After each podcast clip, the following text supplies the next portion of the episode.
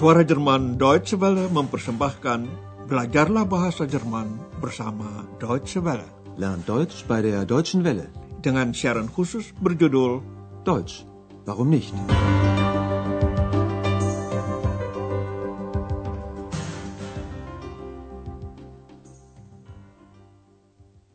Liebe Hörerinnen und Hörer.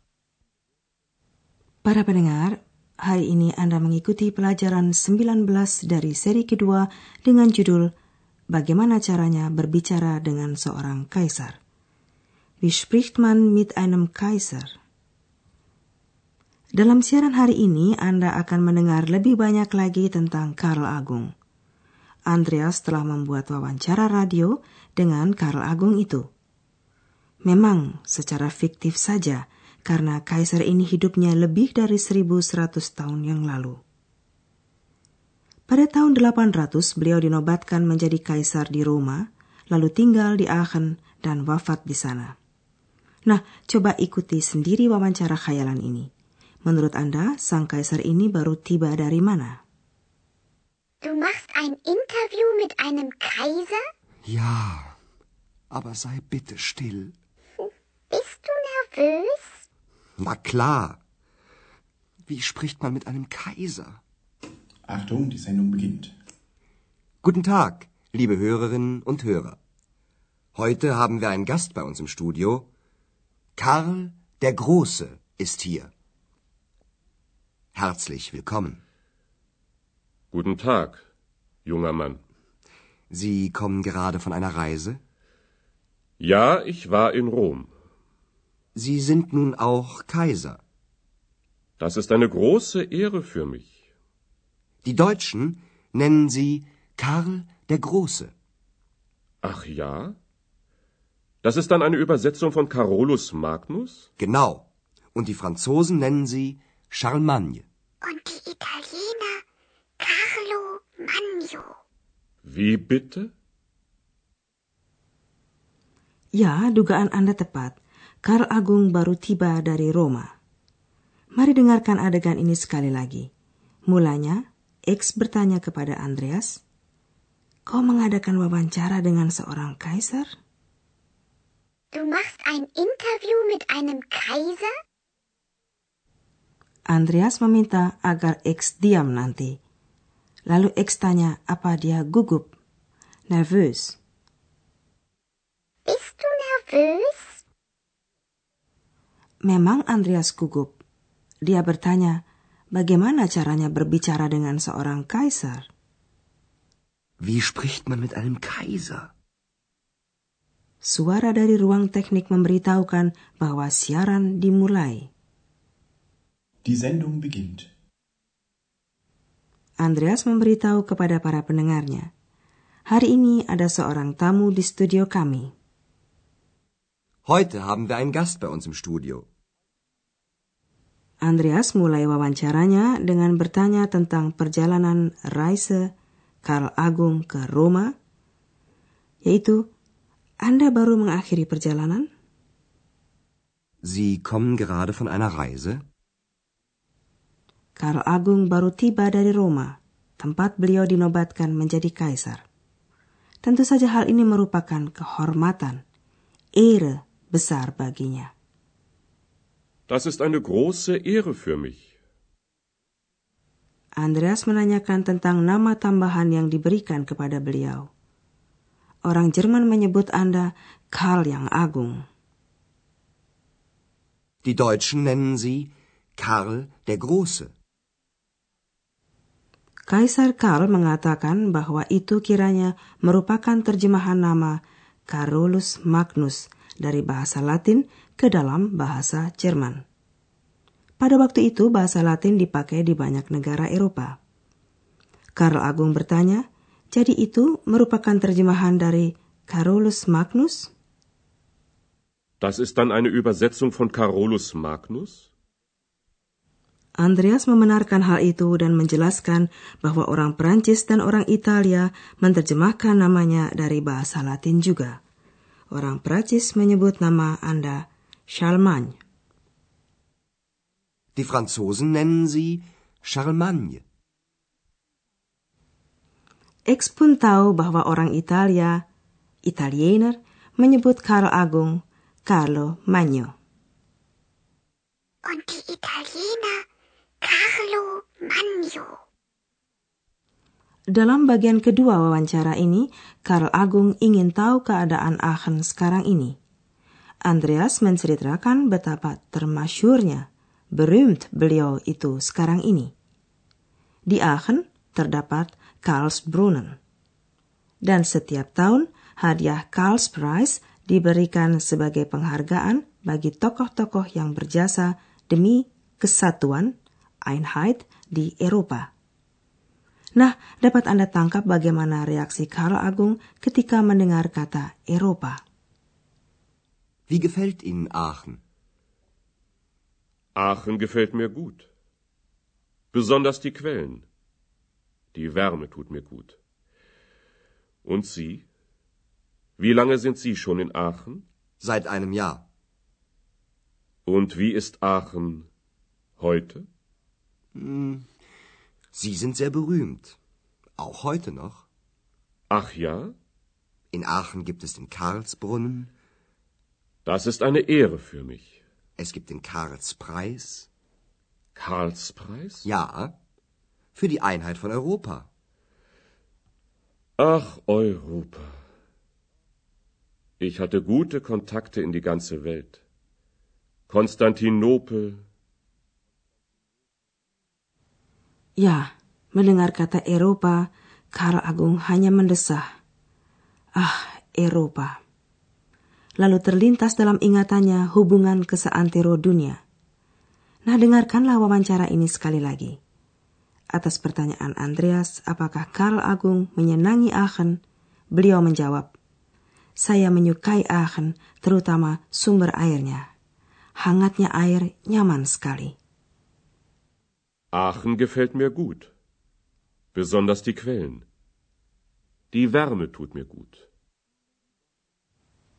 Lalu Karl Agung yang balik bertanya, Berapa lama Anda sudah di Aachen? Wie lange sind Sie schon in Aachen? Andreas menjawab, sejak satu tahun. Seit einem Jahr. Karl Agung ingin tahu keadaan kota Aachen pada zaman ini. Andreas mengatakan bahwa pada masa sekarang pun Karl Agung sangat termasyur, berühmt. Sie sind sehr berühmt. Auch heute noch. Diceritakannya tentang pancuran dan hadiah, prize yang dua-duanya memakai namanya. Karlsbrunnen dan Karlspreis. Karlspreis dianugerahkan setiap tahun kepada tokoh-tokoh yang berjasa demi kesatuan, Einheit di Eropa. Termasuk di antara tokoh tersebut misalnya Churchill, Mitterrand, dan Kohl. Es gibt den Karlspreis für die Einheit von Europa. Dengan penuh nostalgia, Karl Agung mengenang masa jayanya ketika ia memelihara hubungan kontakte yang baik ke seluruh dunia. Saya dulu mempunyai hubungan baik ke seantero dunia. Ich hatte gute Kontakte in die ganze Welt. Baiklah saudara, kita biarkan mereka berbincang-bincang dahulu. Sementara itu akan kami terangkan artikel dalam kasus datif.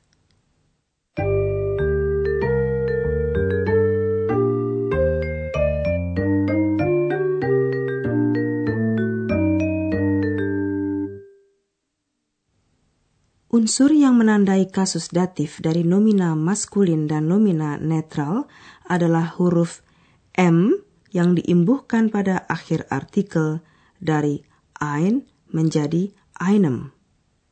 Coba dengarkan contoh dengan nomina netral tahun. Dalam hal ini, kasus datif mengikuti preposisi sejak, seit. Ein Jahr. Seit einem Jahr. Ich bin seit einem Jahr in Aachen. Perhatikan suatu contoh lagi dengan nomina maskulin kaisar yang mengikuti preposisi dengan mit. Ein Kaiser. Mit einem Kaiser. Wie spricht man mit einem Kaiser? Tentu dalam hal nomina feminin ada perbedaan kecil. Akhiran artikel yang menandai kasus datif berupa huruf R, eine menjadi einer.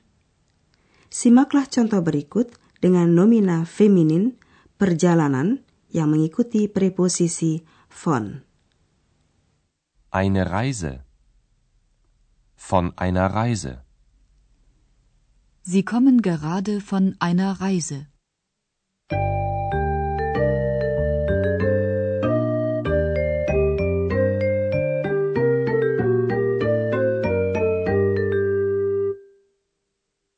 Saudara, sebagai penutup kami suguhkan seluruh wawancara tadi sekali lagi. Simaklah baik-baik sambil duduk dengan santai.